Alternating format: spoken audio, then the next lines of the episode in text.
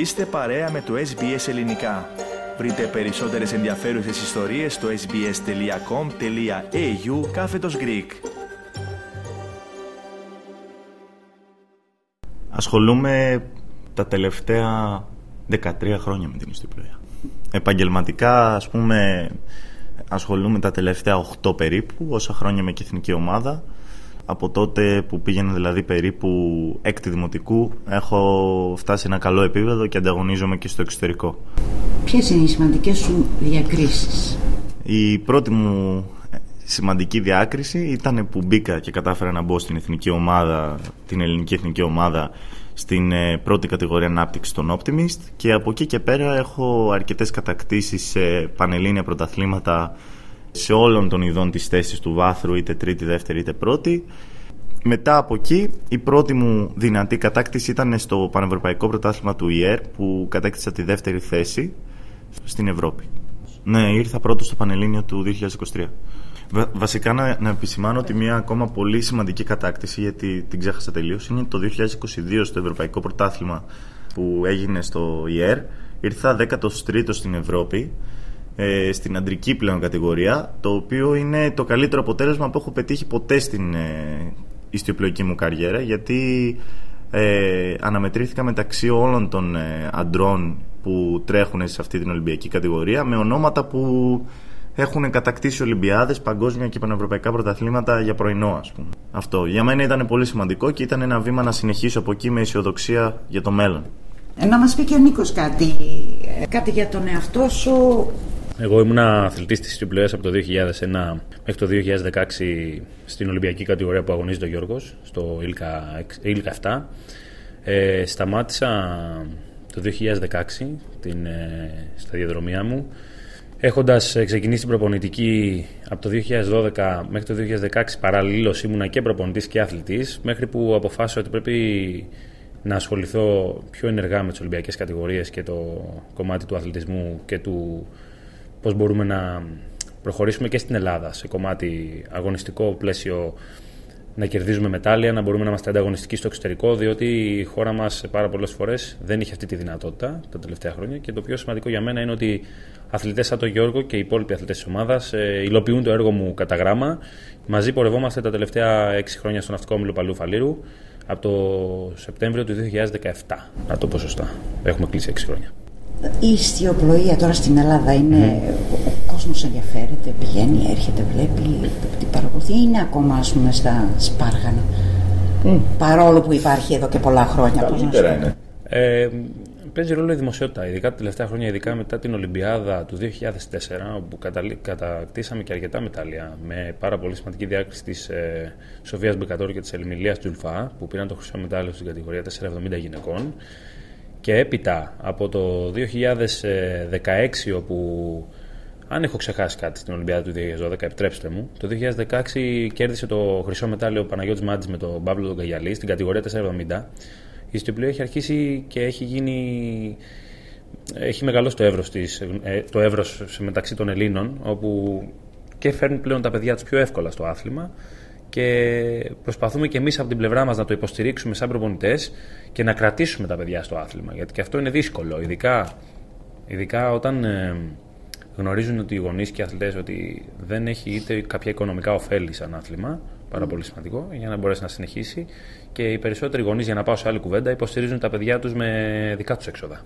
Παρ' όλα αυτά είναι σε αρκετά μεγάλο ε, ένα, σε μεγάλο κομμάτι της ε, διασμότητας οφείλεται και στις νίκες που έχουν κάνει αρκετά μεγάλοι αθλητές Έλληνες, όπως ο Κακλαμανάκης, όπως ε, η Σοφία Μπεγκατόρου, η Μιλία Ιτσουλφά και όπως είπα και ο Παναγιώτης Μάντης με τον Παύλο τον Να κάνω και εγώ μια παρένθεση πάνω σε αυτό που λέει ο Νίκος, ότι πλέον όλος και περισσότερος κόσμος ενδιαφέρεται να ασχοληθεί ενεργά με τον πρωταθλητισμό στην ιστιοπλοεία, γιατί λόγω αυτών των ονομάτων που ανέφερε ο προπονητής μου, έχει αυξηθεί τρομερά ο ανταγωνισμός και αρχίζει και πιστεύει όλο και πιο πολύ ο κόσμος στο ότι, κυρίως οι γονείς δηλαδή, γιατί οι γονείς παίρνουν την πρωτοβουλία για το παιδί τους όταν είναι ανήλικο, αν θα συνεχίσει ή όχι, έχουν αρχίσει να πιστεύουν οι γονείς όλο και περισσότερο στο ότι το παιδί τους μπορεί να φτάσει σε ένα πολύ υψηλό επίπεδο. Και αυτό έχει κρατήσει πολλά παιδιά στην ιστιοπλοεία και έχει ανέβει ο ανταγωνισμός. Και γι' αυτό κιόλας Ε, άμα ψάξετε στο διαδίκτυο θα δείτε ότι υπάρχουν πάρα πολλά μετάλλια στις ε, κατηγορίες ανάπτυξης που αφορούν ε, τα, όλα τα ανήλικα παιδιά που πηγαίνουν σε ευρωπαϊκά και παγκόσμια πρωταθλήματα και σαρώνουν κυριολεκτικά με μετάλλια σε, σε τέτοιου ψηλού επίπεδου πρωταθλήματα. Μπορώ και διαχειρίζομαι τις καταστάσεις με ηρεμία. Παρ' όλα αυτά, πριν τον αγώνα, υπάρχει το άγχος να μην επαναλάβεις τα ίδια λάθη που έχεις κάνει και σε φέρνουν στην κατάσταση και στη θέση εκείνη που, που δεν σου αρέσει και δεν περιμένεις από τον εαυτό σου. Ε, είναι κάτι το οποίο μαθαίνεις να το διαχειρίζεσαι, έρχεται με την εμπειρία και, και μέσα από αυτό μαθαίνεις και τον εαυτό σου.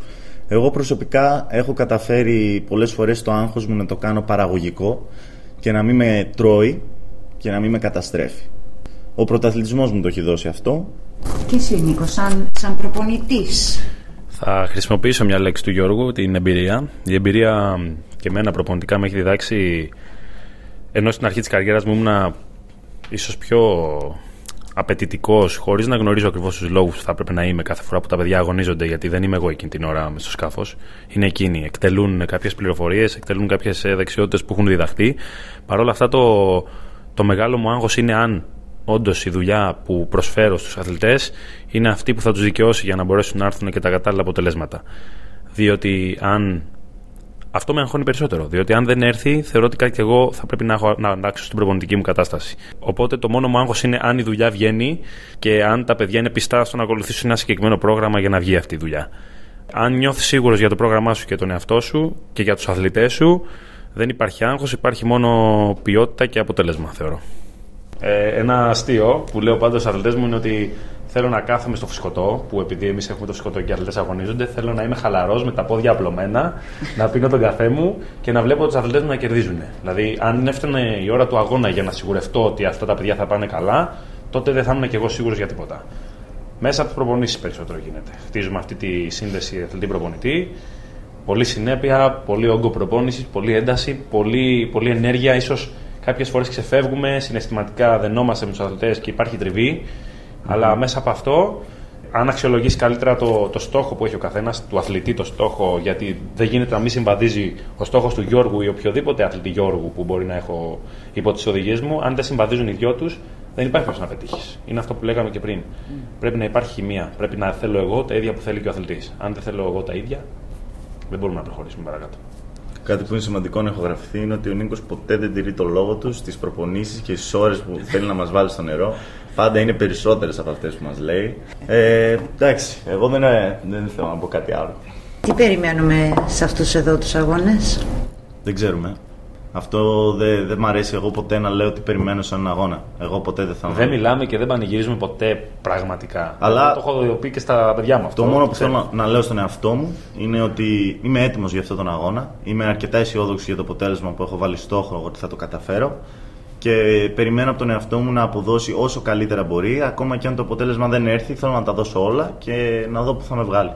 Ε, Εμείς ήρθαμε εδώ με ένα στόχο βγει, δεν βγει ο στόχος μας, σίγουρα θα είμαστε ευχαριστημένοι με το ότι προσπαθήσαμε και έχουμε και άλλες ευκαιρίες στο μέλλον. Μέχρι το, τους Ολυμπιακούς Αγώνες. Είναι άλλη μια ευκαιρία που θα έχετε. Άλλες δύο μετά από αυτό. Άλλες δύο.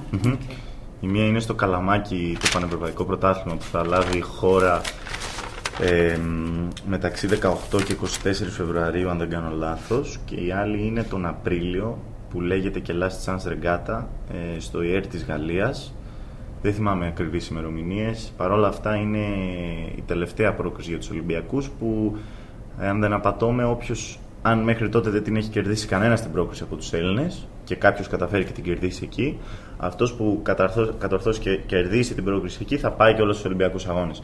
Ενώ αντιστρόφως, αν κάποιος από εμάς κερδίσει την πρόκριση τώρα στην Αυστραλία ή στο Καλαμάκι τον επόμενο μήνα, μετά θα γίνουν και εσωτερικές προκρίσεις για να δούμε ποιος από τους Έλληνες θα πάει.